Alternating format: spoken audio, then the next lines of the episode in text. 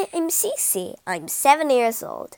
Today I'm going to read you a story called Stories of Toilets, Telephones, and Other Useful Inventions. Toilets and telephones, we all use them. But who invented them? And how did people ever copy without them? Read the stories behind these life changing creations. Then meet the inventors of frozen food, gully nets, and other incredibly useful things.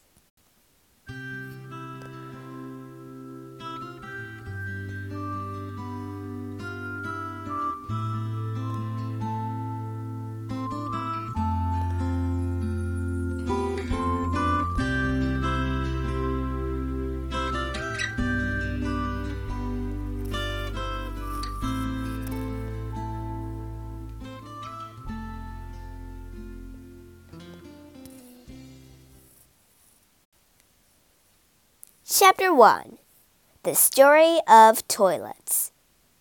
Long ago, people didn't even have houses, so building a toilet was the last thing on their minds. They roamed the forests hunting animals, gathering berries, and squatting behind a tree. Then they learned to farm the land and made themselves homes to live in.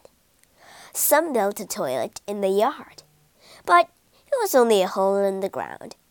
When the hole filled up, they simply covered it up with mud and dug another. This worked fine until they ran out of space. The ancient Romans had a much better idea public toilets. They placed a long stone slab with holes over a deep trench. Then they decorated the toilet room with marble and mosaics. Going to the toilet became a great way to meet people. Romans sat in a row, chatting about politics and plays. Below them, water flowed through the trench and washed everything away. At Roman banquets, rich guests didn't even have to leave the room. They simply asked a slave to bring in a silver pot and fill it there and then. In later times, People were more shy about these things. Lords and ladies preferred to go alone, using fancy cushioned toilet boxes, often hidden behind a curtain. These were a lot more comfortable, though someone then had to empty them. Castles and fortresses had basic toilets built into their design. Some jutted out from the main building, emptying onto the moat below. Stinky moats were a great protection. No enemy wanted to wade through them. Yuck! But the smells were about to get worse. Medieval towns were being built, and everyone had forgotten the Roman public toilets. Luckily, they still had pots. It's cold outside. Don't worry, use this. These allowed people to go in the comfort of their own bedroom. They were known as chamber pots. But the pots had to be emptied, and the easiest way was out of a window. Unlucky passers by got a yucky surprise. With nowhere of the waste to drain away, the smell on the streets was disgusting. It's a wonder anyone ever went shopping. Kings and queens had to introduce toilet laws I forbid you from dumping filth in rivers or on streets. Edward III announced to the people of London, Where else can it go? The problem was finally solved by laying pipes and drains underground. Toilet filth can now glide away under the streets, not over it.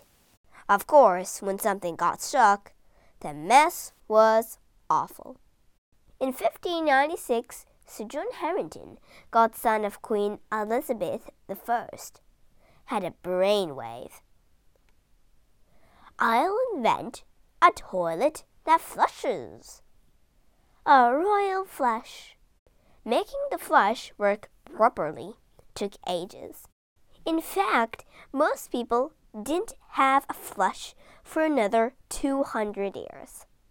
Many plumbers worked hard to improve toilet designs, including a man named Thomas Crapper. He set up his own Crapper plumbing shops in London and took charge of the royal toilets. By 1880, the toilet had really arrived. Since then, only the shapes and decorations have changed. Some are fitted into the wall, others are made to look like thrones. Space toilets even have bars to stop you from floating away. Today, we take toilets for granted. But spend a day in the woods, and you'll soon learn how things were for our ancestors. No tea for me, thanks. I'm bursting. Chapter 2 Telephones Alexander Graham Bell was a boy with a mission. While his father taught deaf people how to talk, Alexander wanted to find out how words travel. His mom was deaf, but young Alexander found a way to make her hear.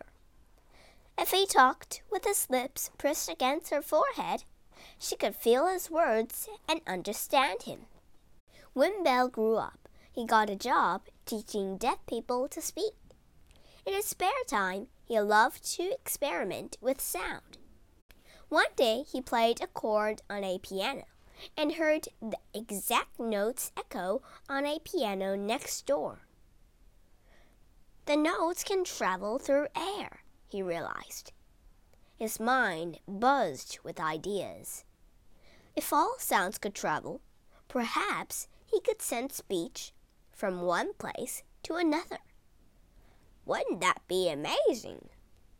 In those days, 150 years ago, the quickest way to send messages over long distances was by telegraph. A message was tapped at one end of an electric wire and finally received at the other.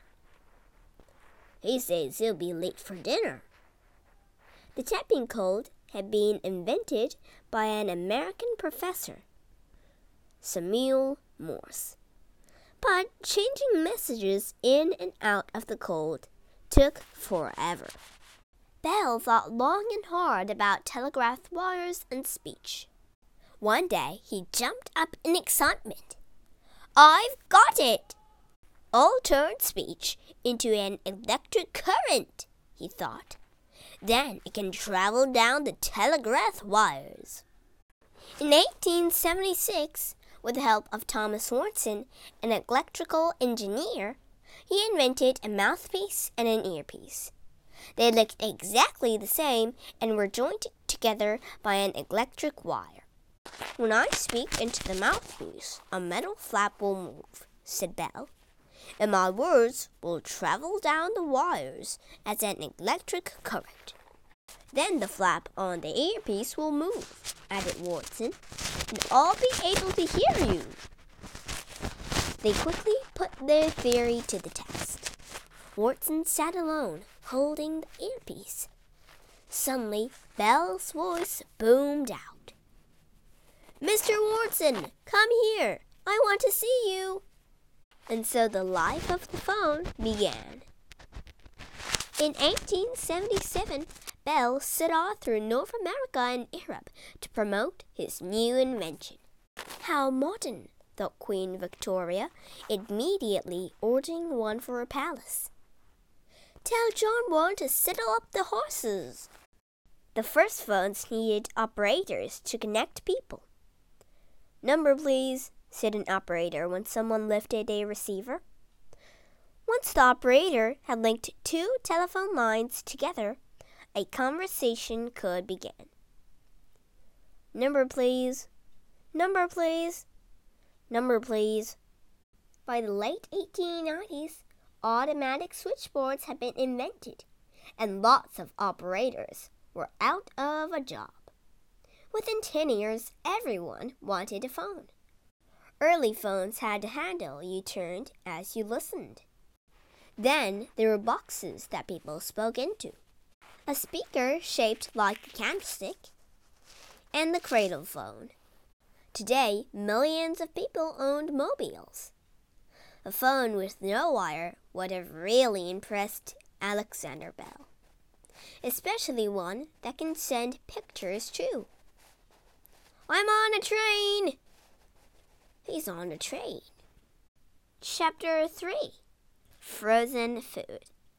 It was 1913, and an American named Clarence Birdseye was trading fur in northern Canada. How can anyone live in this icy place? he wondered. A local man offered to show him around. Dressed in a thick fur coat, Birdseye joined a huddle of fishermen around three holes in the ice. Everyone was dangling a line into the chilly water. This isn't my idea of fun. With a sudden tug, one of the men yanked out a fish. It flipped in the air and froze before landing on the ice with a clunk. Is that tonight's supper? asked Birdseye. No way, replied the fisherman. We've already got enough fish to last a month. Birdseye was amazed. Where he came from, fish went rotten and smelly within a day. Did frozen fish really keep fresh? That evening at supper, he tasted the answer. Mmm, this is delicious. Thanks, I caught it last Christmas. Birdseye's brain started working overtime. At home, people would pay good money for frozen food, he thought. Back in America, he invented a quick freeze machine and started the world's first frozen food company. Birdseye. Chapter 4 Soccer Nets John Brodie was crazy about soccer. Every Saturday, he sat in the stadium cheering as his team won, lost, or drew.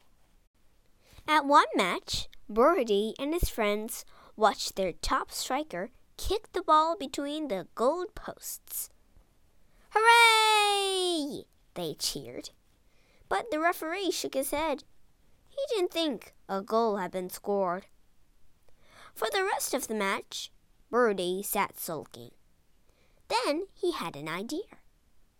I'll design a net to go behind the posts, he thought. It will trap the ball and prove there's been a goal. The first soccer goal net was used in January 1891. Since then, soccer fans everywhere have had to find other reasons to grumble about the referee and the ball's in the net. Chapter 5 Safety Razors King Camp Gillette was trying to shave on a steam drain. Despite his grand name, he was only a salesman going to a meeting. As the train jerked forward, he cut his chin.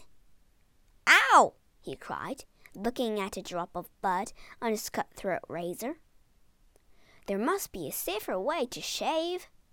At the meeting, Gillette said, dabbing his chin with a blood spotted handkerchief. The company president was making a long, boring speech. Toothbrushes are big businesses because they always need replacing, he said. We must sell more products that wear out quickly. How about toothpicks? or toilet paper. Years later, Gillette stood in front of his mirror, making a face. He bought a new kind of razor, but already the blade was blunt.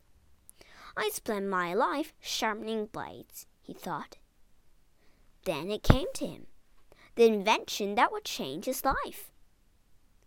I'll make a razor with a safe, removable blade, he cried. When it goes blunt, you can throw it away and buy another. No one will bother sharpening any more. They'll just keep coming back for new blades. This is the future of shaving. And they did. Other useful inventions. Before the wheel was invented, 5,500 years ago, carrying things and going places took ages. If it wasn't for Stanislas Baudry, we'd still be waiting for the bus. He started the first bus service in 1827 to take people to his baths outside Paris.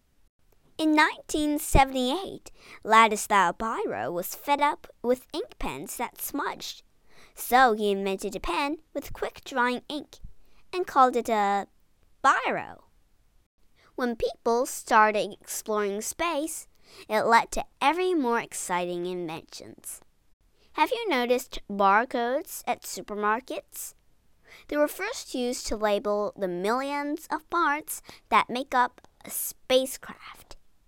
The material used in firefighter suits and flexible folds on ski boots were originally designed for astronauts.